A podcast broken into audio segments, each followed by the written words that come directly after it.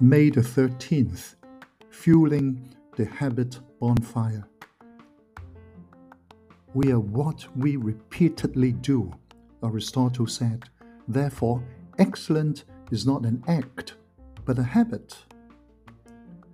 The Stoics add to that that we are a product of our thoughts. Think about your activities of the last week, as well as what you have planned for today and the week that follows. The person you'd like to be, or the person you see yourself as, how closely do your actions actually correspond to him or her? Which fire are you fueling? Which person are you becoming?